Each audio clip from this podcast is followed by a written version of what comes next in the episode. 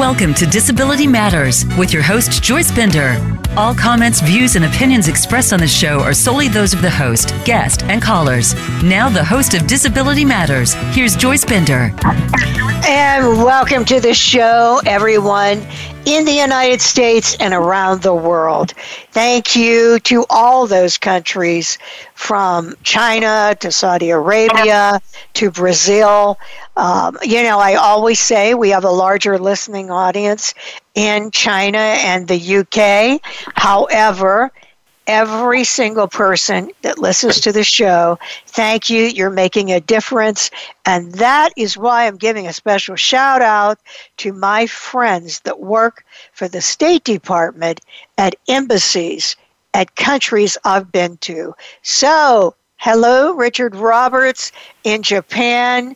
Thank you for being such a wonderful advocate for people with disabilities. Gang Young Cho in Seoul, South Korea. Oh my goodness, he's had me there twice in the country. He is really a big advocate. And actually, Richard was there before he went to Japan.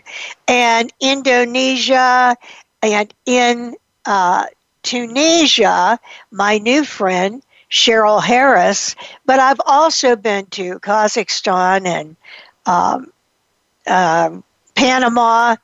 But right now, I'm excited to tell you I'm doing a special presentation coming up for the country of Libya. Is that not amazing? I just finished with Tunisia, and the embassy for Libya is located in Tunisia, and the ambassador heard me speak and asked me to speak to people in Libya. So it truly is a great honor. Hey, Yoshiko Dart, special hi to you. And you know what? Although Wells Fargo and People's and the Employment Option have been sponsors of this show, Highmark has been the lead sponsor for 4 years. I mean, this company is so awesome. All the executive management, you all know I talk about Highmark, and that is why, guess what? Today, we have the Executive Vice President and Chief Human Resource Officer for Highmark Health, Larry Kleinman. And before I start talking to Larry, I want you to know this man is the real deal.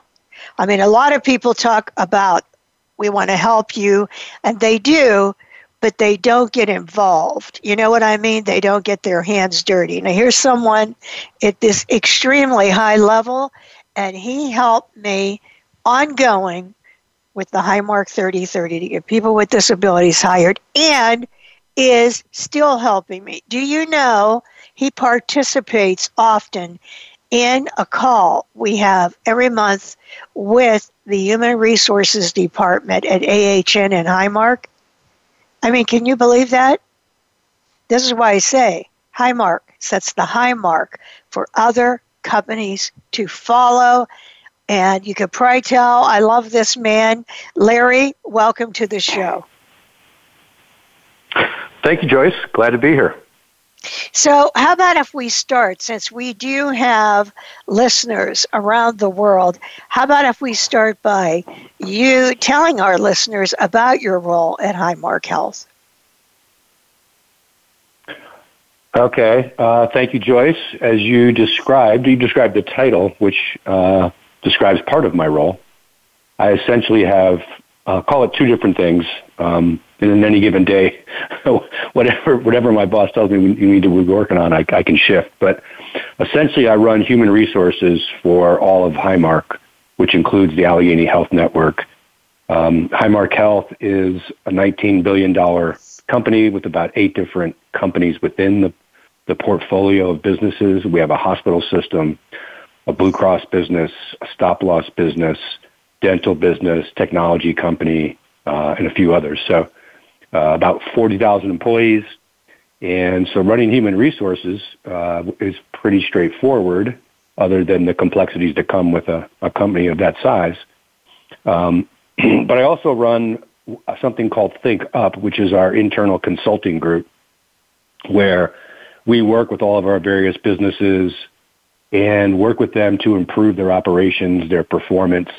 So things like changing processes, process redesign, operating models.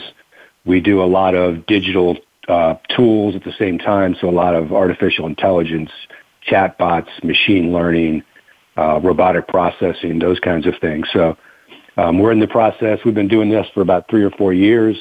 It's had a fairly significant economic impact to the company, hundreds of millions of dollars.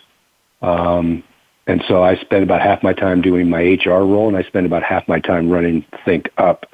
We are in the process of finishing up in the next, month or two at the most, how we would actually commercialize this and take it out as another business for us to sell. So a lot of things are going on at Highmark, but those are the two things that I spend most of my time on, Joyce.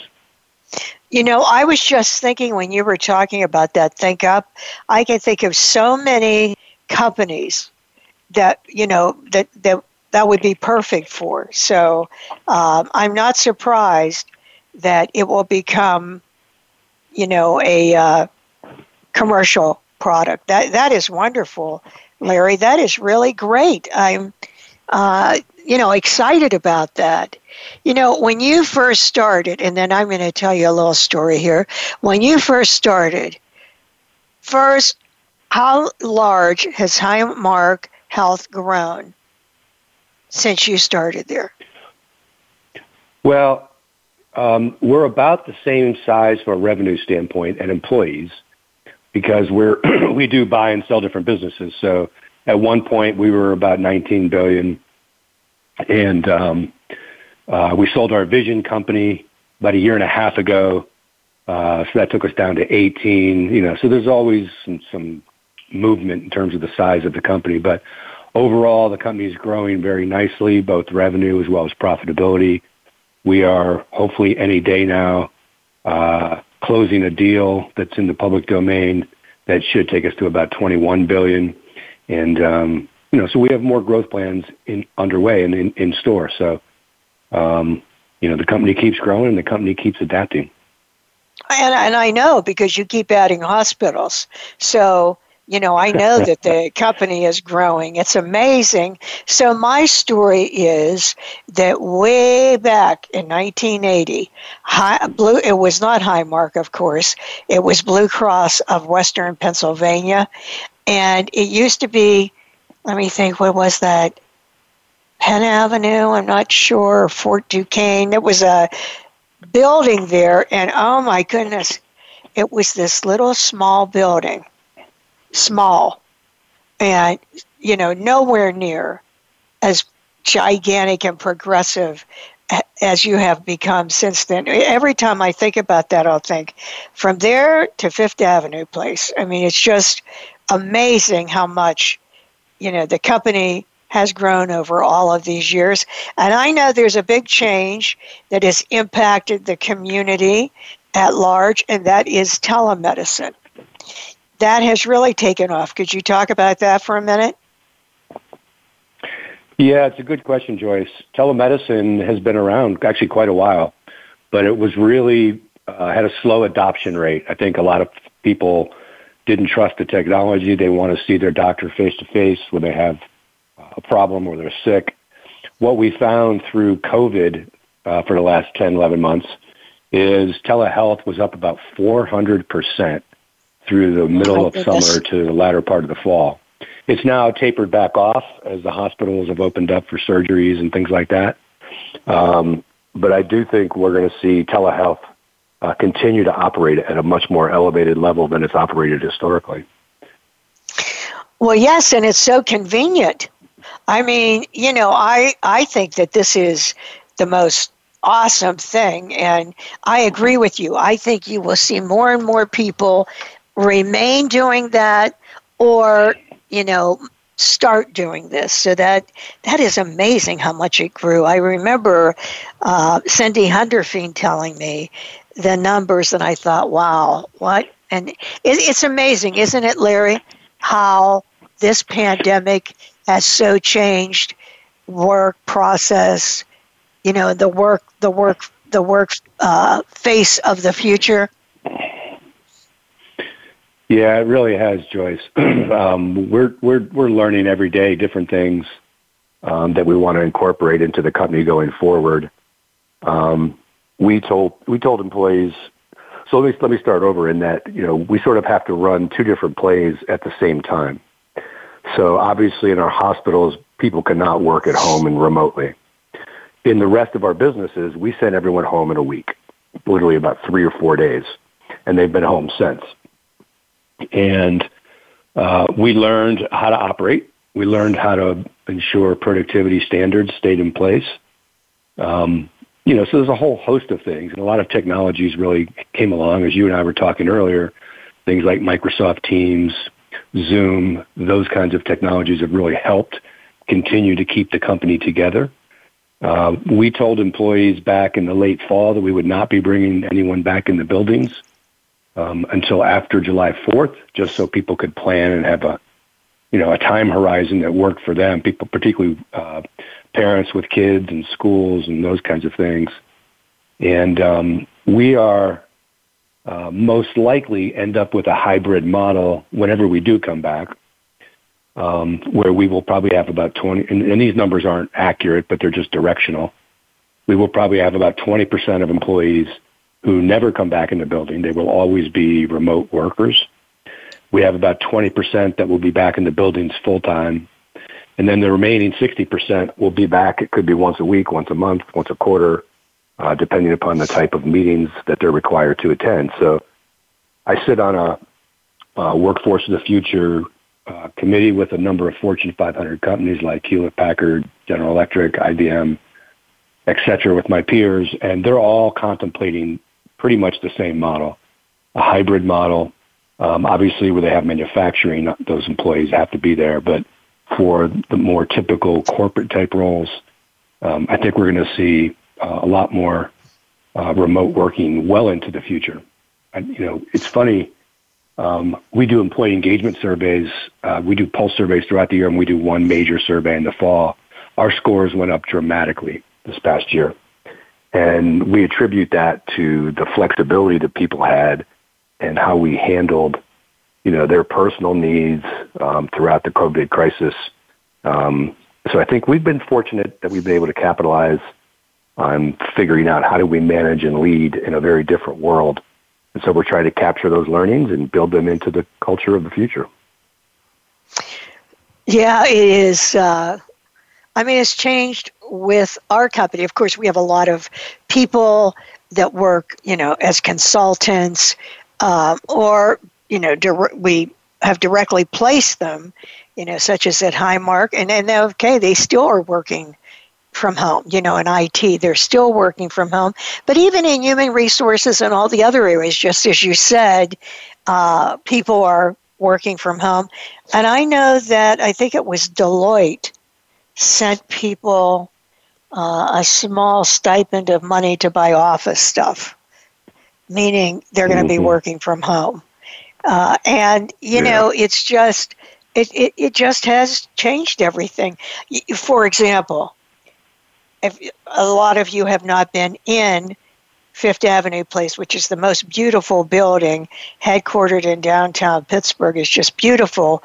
And I remember, Larry, when the big thing was all those cubicles on certain floors. Yep. Yep. Boy, has that changed at every company I work with. Every company. But thing about Highmark, you are really flexible. And you have really, really worked well with all of your employees, so I'm not surprised about what you just talked about. But now for my favorite topic here, it is the Highmark 30/30. I just want to say again to all of you listening to this show, if you ever need in the future a great speaker at a conference or at one of these ILG events, or, you know, I don't care what it would be, or if you are in the media, this is your person when it comes to the employment of people with disabilities. I want to remind everyone, 70% of people with disabilities as of several months ago were out of the workforce, guess what? It's gone up to 80. So sadly, people with disabilities are having an even more difficult time. And Highmark, this great man, Larry Kleinman, and the CEO who is champion, David Holmberg, are an example for CEOs and EVPs across America.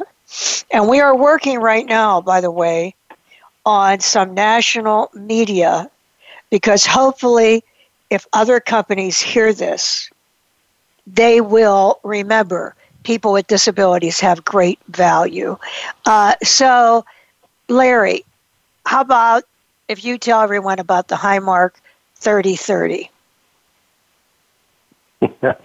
Happy to, Joyce. Of course, it wouldn't have happened without you and your leadership and your team. Excuse me. But, you know, it was the 30th anniversary for when the law changed.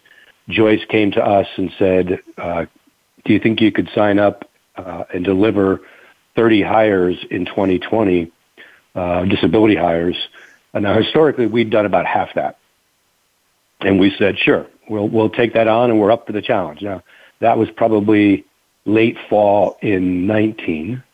So no foresight that the year would be as crazy as it was in 2020 with COVID.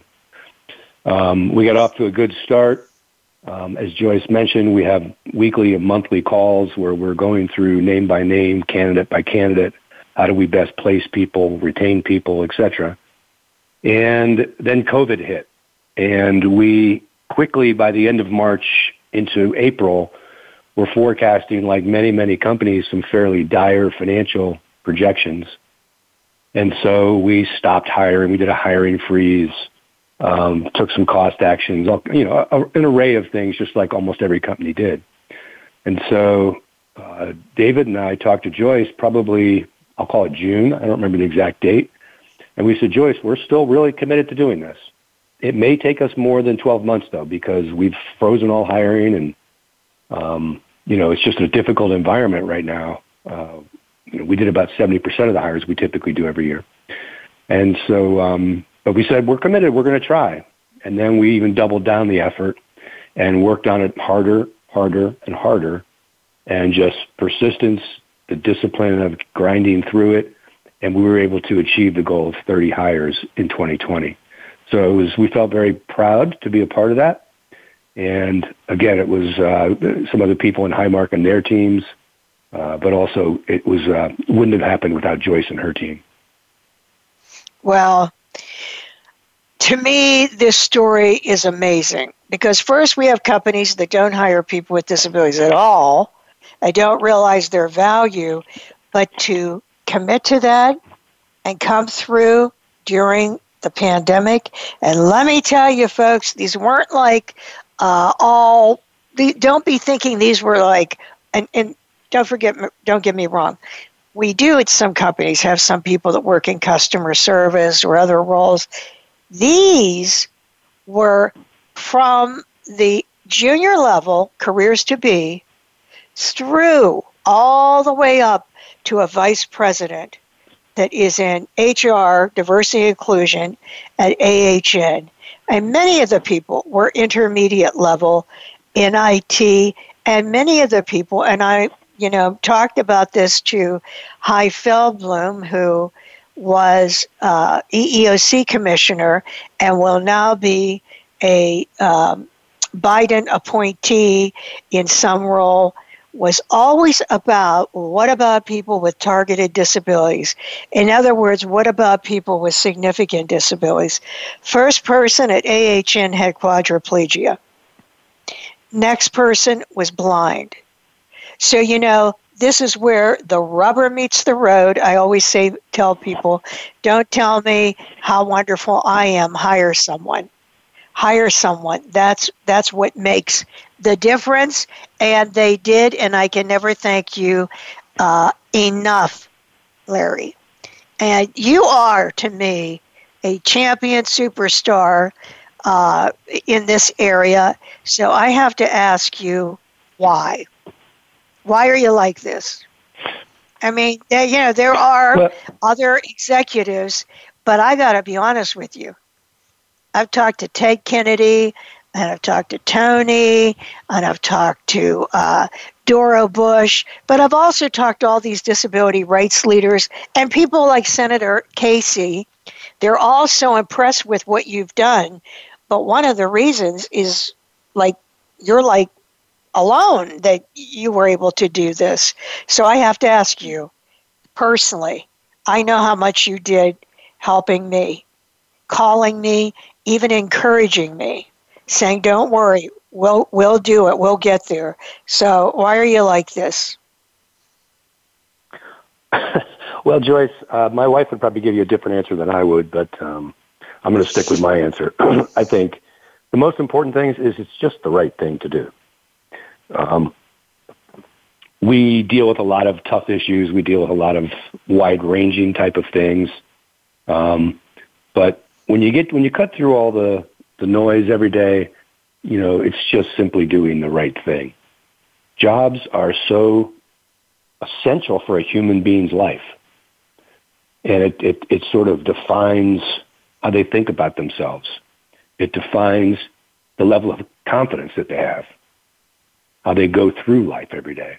And so it's really important that we do these kinds of things for a lot of people, not just people with disabilities, but certainly people with disabilities. And so for us, this is the right thing to do.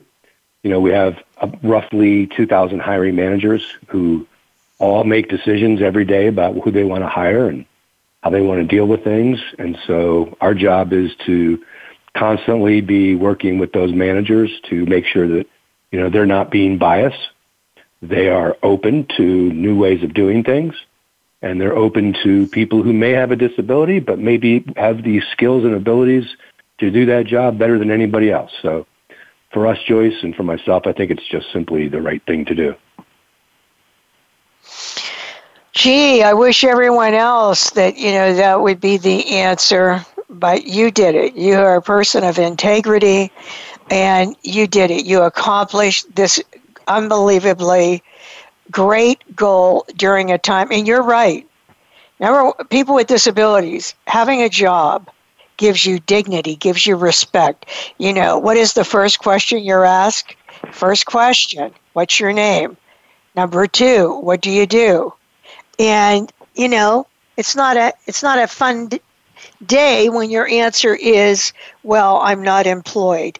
Work gives you that dignity and respect. And the other thing is, and Highmark knows this, and they are the same way, when it comes to hiring people with disabilities, we're all about no pity.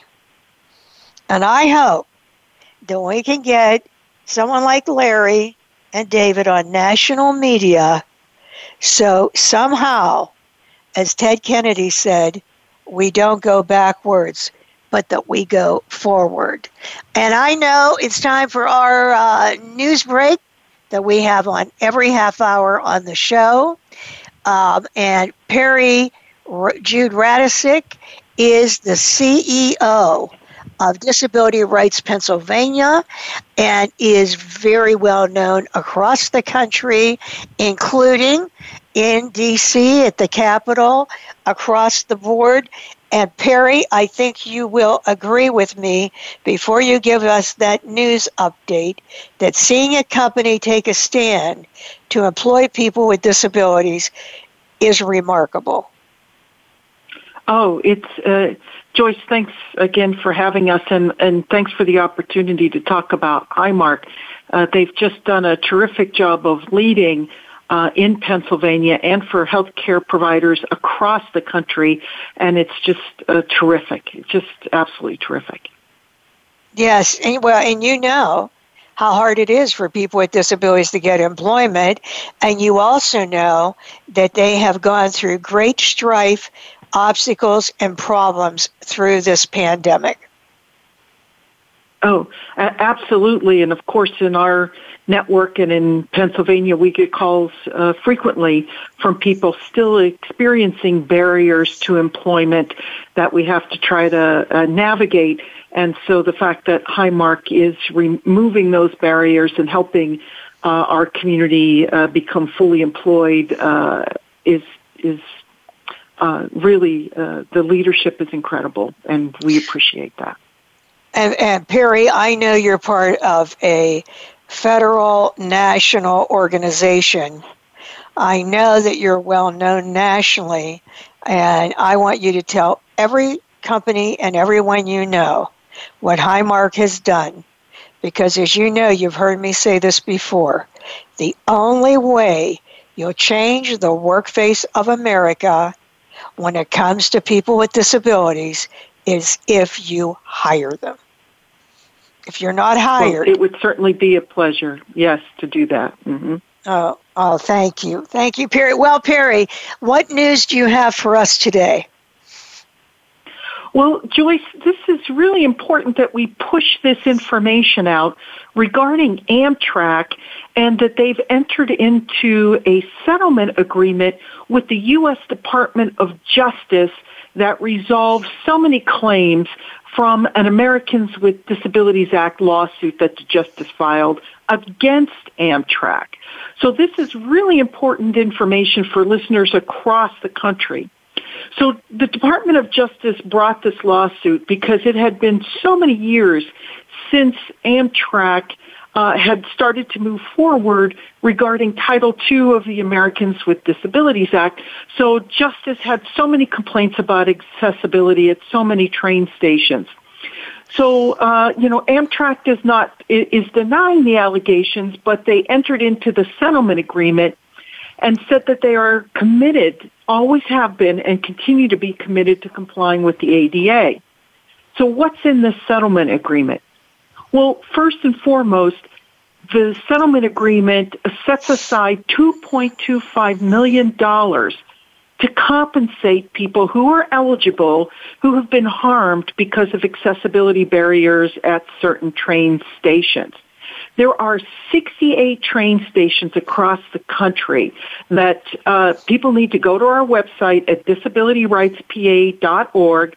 Check out the Advocacy Matters segment for today and see if you've ever experienced barriers, accessibility barriers at these train stations. Now, here in Pennsylvania, there are 5 stations that are part of this agreement, and if you've ever traveled across the state over to Philadelphia, you would have heard of these stations, Coatesville, Downingtown, Johnstown, Lewistown, and Parkersburg. Now, again, we have a link to the Amtrak Disability Settlement on our Advocacy Matters segment, so you can learn more about how to be eligible for the settlement funds and how to file that claim. So last week, Amtrak started accepting claims for monetary compensation. Now, here's an important thing. You have to file your claim by May 29th of this year. We only have 120 days, and it ends May 29th. Now, if you visited any of these 68 stations, Amtrak is looking at the period between July 27th, 2013, and December 2nd, 2020. So that's the time period that they are looking at to compensate individuals who file claims and are eligible for that settlement. We have so much information. Advocacy Matters. Go to our website at disabilityrightspa.org and check out this information. We know Amtrak had 20 years to comply with the ADA. 30 years later, our community and Amtrak are still working to ensure accessible rail travel across the country and in our communities. And if you need more help, call us at Disability Rights Pennsylvania if you live in our state, and we'll be happy to walk you through the settlement agreement. Wow, took a long time there. Took a long time. And you know what, Perry? People don't understand that unless they have a disability and they go through it.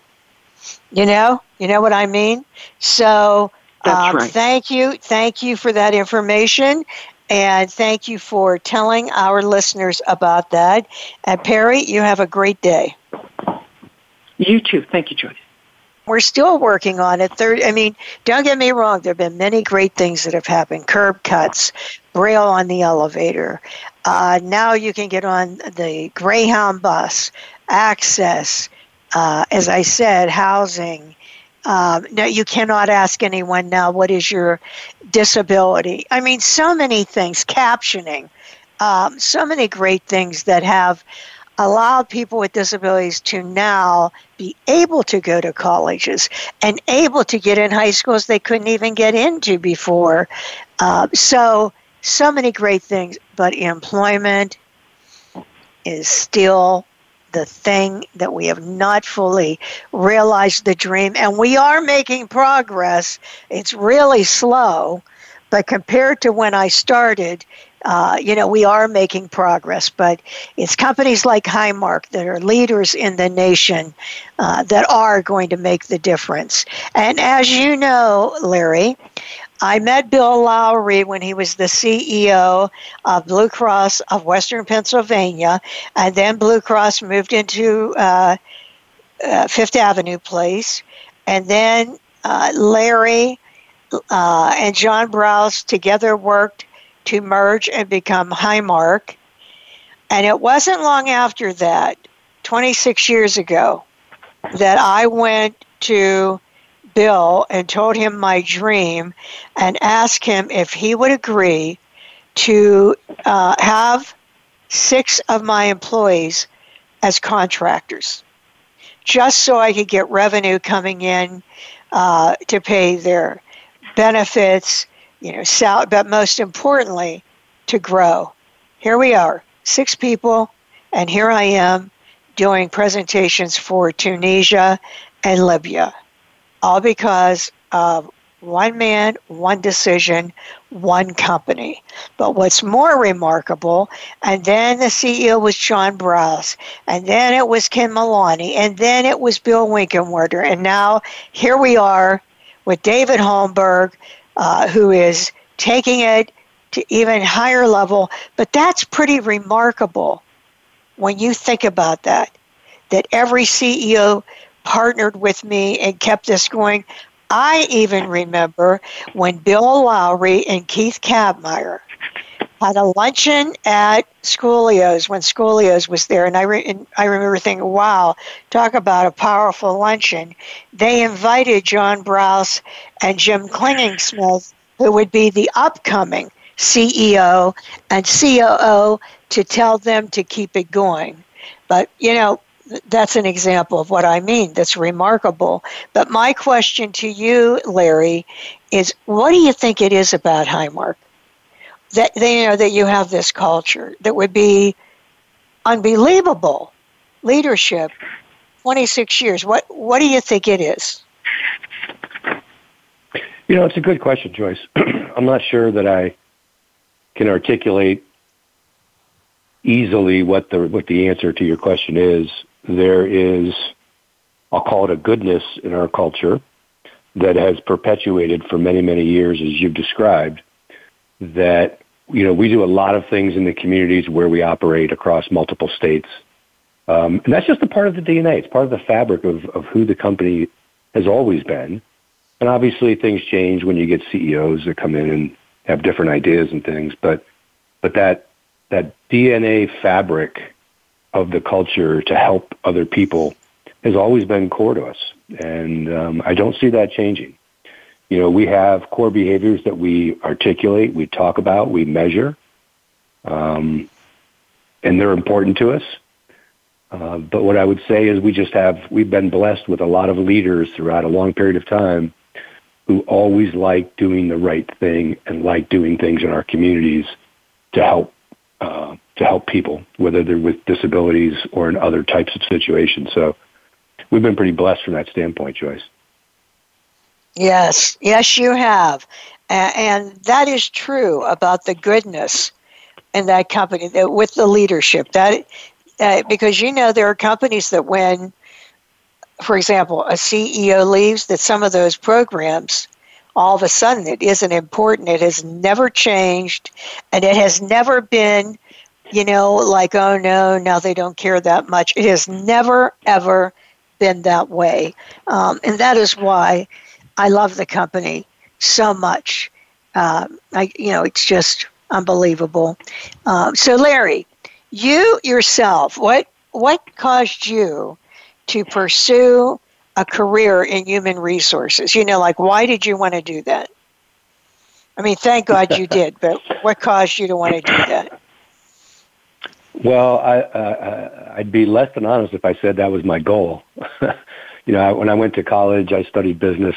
I started in sales, and then I ran my own business way back in the day, back in Pittsburgh, and then sold it after 3 or 4 years. And after I sold my business, I wasn't sure what I was going to do next. And I talked to someone sent me to a career counselor who gave me a battery of, you know, assessments and tests. And she said, you have a lot of attributes that consultants have. Here's 5 names of consultants. Go call them and see what happens. And literally within 30 days, I was a management consultant. And what I did for the next 8 years was I worked with a lot of large global companies about how do you drive change. This was back in the day when you had companies like Bain and McKinsey who would come in, do a competitive analysis, give you a big binder to the CEO and say, here's what you need to do to win the marketplace. But they didn't have any execution ability. And so we were the type of firm that came in and worked with, whether it was General Electric or Ford, Unilever, for a year, sometimes 18 months, to help turn that binder into organizational reality so that they could reposition themselves to be more competitive. And 2 things that I learned over that period of time was when I had my own business, I was convinced, the reason I sold it was I was convinced that it was a cash business, it was a retail business, that if I wasn't there, then I couldn't trust someone else to run it. And, you know, because it was a cash business, I wasn't comfortable with how to grow. And so my lesson from that was it's all about people. My lesson from my years in consulting was companies that win in the marketplace and perform at high levels. It's sometimes it's a whiz-bang product. Sometimes they have a little more capital. But most often it comes down to leadership and the ability to get people harnessed in a direction cohesively together to really make something magical happen. And so those were the 2 reasons why I think I ended up in HR. That was never my plan. At the end of my 8th year in consulting, my wife and I, we had just had our 3rd child. And I'll never forget this. She sort of looked at me and she said, by the way, when you're doing management consulting work, I was on the road all week, every week for 8 years, so only home on the weekends. And she looked at me and she said, I think it's time for us to be normal now. And I said, what does that mean? She said, you have to get a job where you're home every day. So my last consulting project was a company called Becton Dickinson. Luckily, they were happy with the work we had done, and they asked me to take a job with them. And I, long story short, agreed to do that. And it was a very odd job. So half my job was working around the world with the heads of manufacturing and redesigning the supply chain globally, working with the head of sales and marketing globally to redesign that process. Oh, and then 50% of my job was doing HR things for the corporate groups. And my boss at the time, when he first told me that, I said, geez, that's not really what we talked about, and that's not what I signed up for. And he said, well, this will be great for you. A lot of the things you know how to do, our HR people aspire to, so this will be really good for your career. So moving from Pittsburgh to northern New Jersey, where the cost of housing is about 3 times as high, and I had already accepted the job, I said, okay, well, I guess we'll try this. And from that point on, what I realized was you could use an HR role to really drive substantive change in a company if you know how to do that. And so I went on to be an HR manager and then a director, and then I got my first head of HR job with Nabisco, with Planters Peanuts, and then I've had a series of chief human resources officer roles since that. And So that may be a long, winding answer to your question, Joyce, but I can't tell you that it was something I decided in college. It was based on life lessons that really struck me as I thought about how do you get a company to perform at its optimal peak level. It always comes down to getting people to be cohesive, aligned, and playing well nicely together. If you don't have those things, companies don't perform at the highest levels.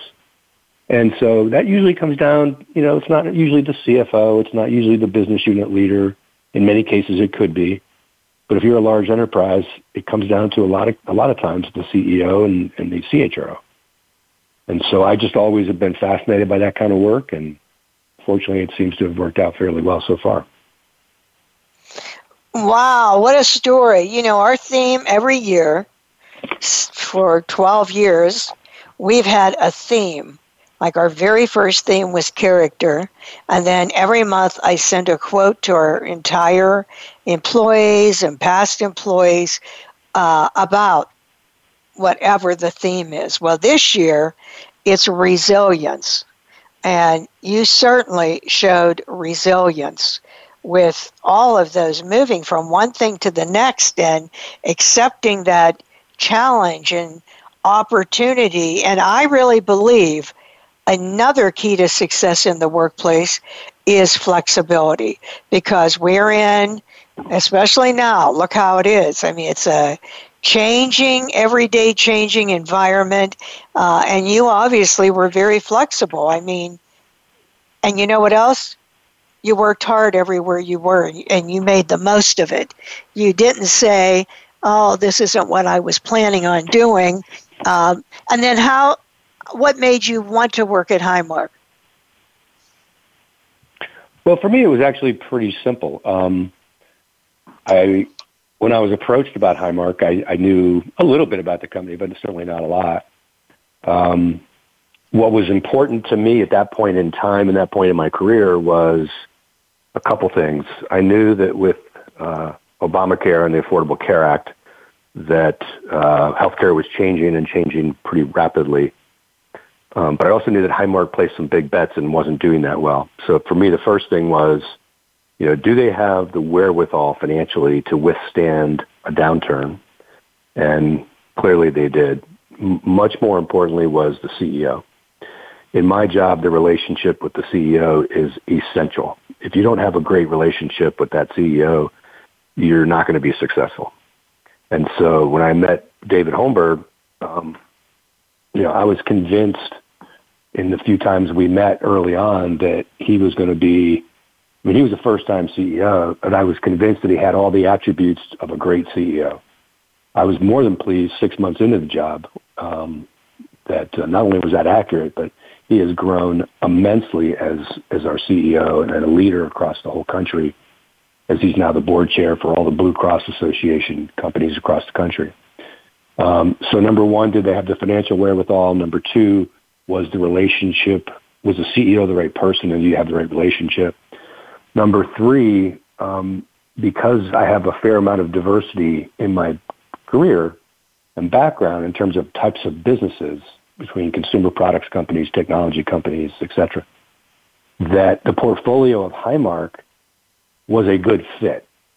And you know, I'd worked in hospital systems, but I'd also worked in retail, where we had the Vision Company as an example. You know, so it was just a really good fit for my background. And then the fourth reason, which was also interesting to me, was it was a functional turnaround. The HR department was not seen as being very sound. It was not seen as performing at a high level. And so I knew that there was opportunities to improve it, and it wouldn't be that difficult. So those were the primary reasons, Joyce, that for me it was an easy decision, actually. Well, we're glad you made that decision, especially me. Especially people with disabilities. We're glad you made that decision. And speaking of that, there are a lot of college students and younger people that listen to this show. Maybe a little advice from you, especially with your position, your executive leadership.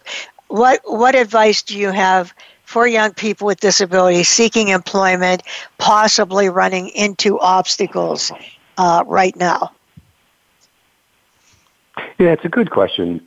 I think, you know, my advice won't be different for people with disabilities. I realize it's a much steeper slope, and it's harder, but I think the same characteristics of success are applicable. You know, it's things like a lot of self-discipline, persistence, you know, looking at problems as opportunities, learn from trouble, learn from difficulties.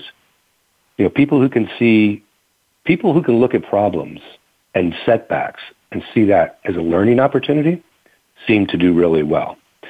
You know, someone once told me early on in your career, always do more than you're paid for. If you always do more than you're paid for, then soon you'll be paid more than what you should be getting paid for what you do.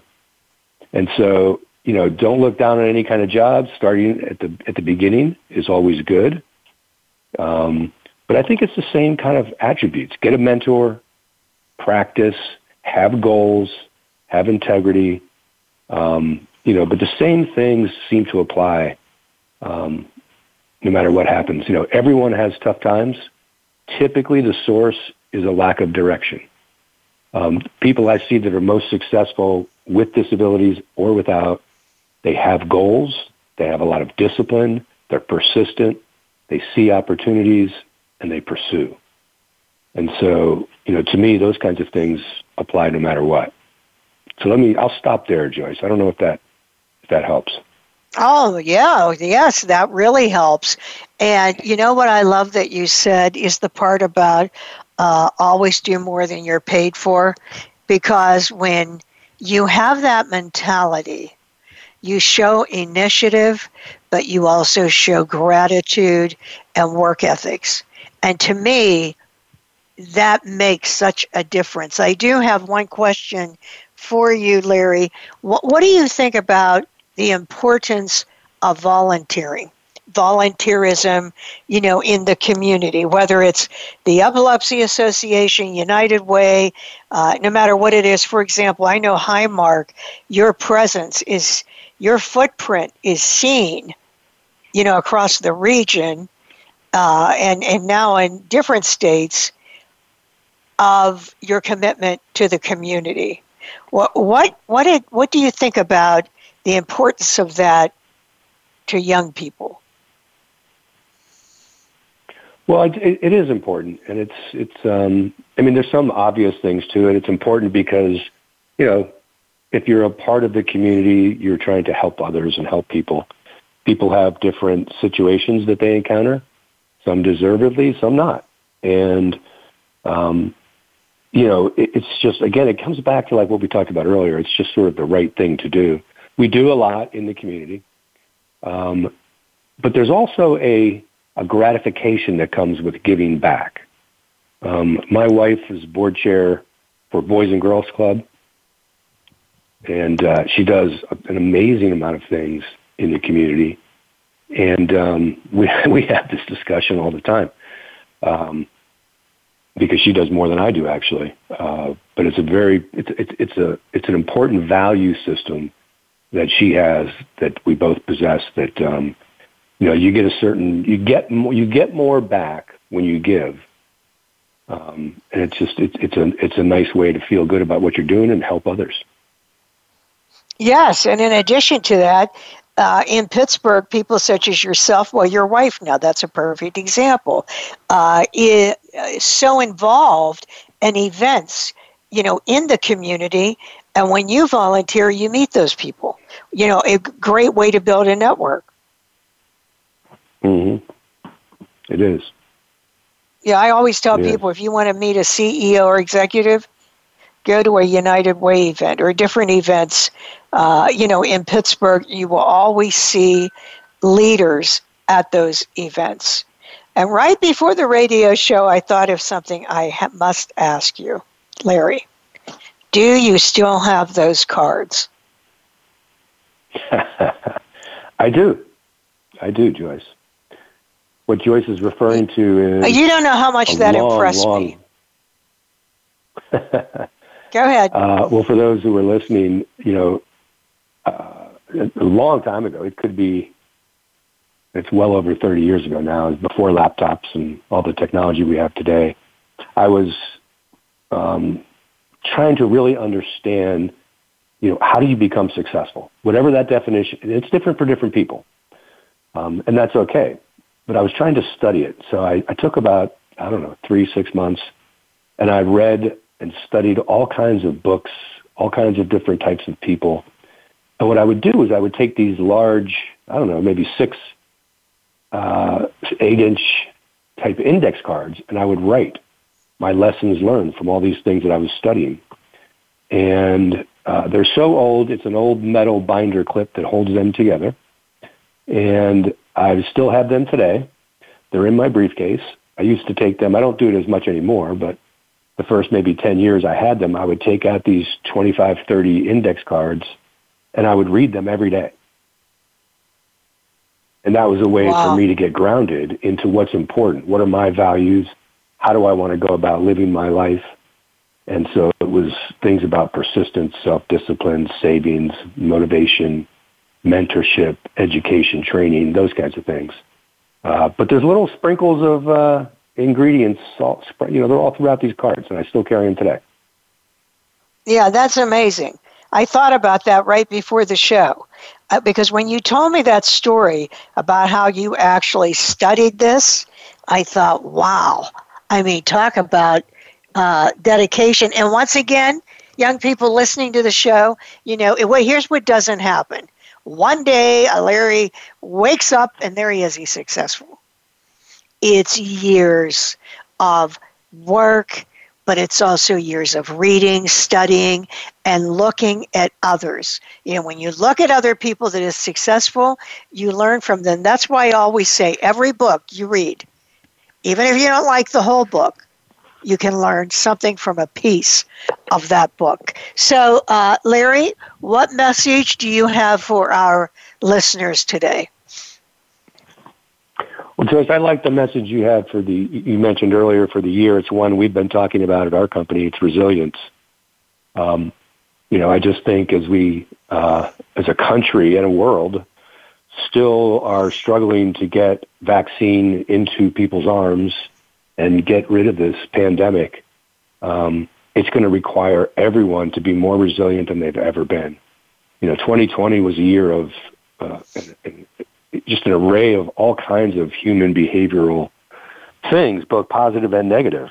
And people were forced to do things that they naturally and normally would not want to do. And so I think the theme of resiliency is probably the most important theme for 2021, because it's from everything I can tell, it's going to be a while till we get this pandemic really under control. So I like that theme, Joyce.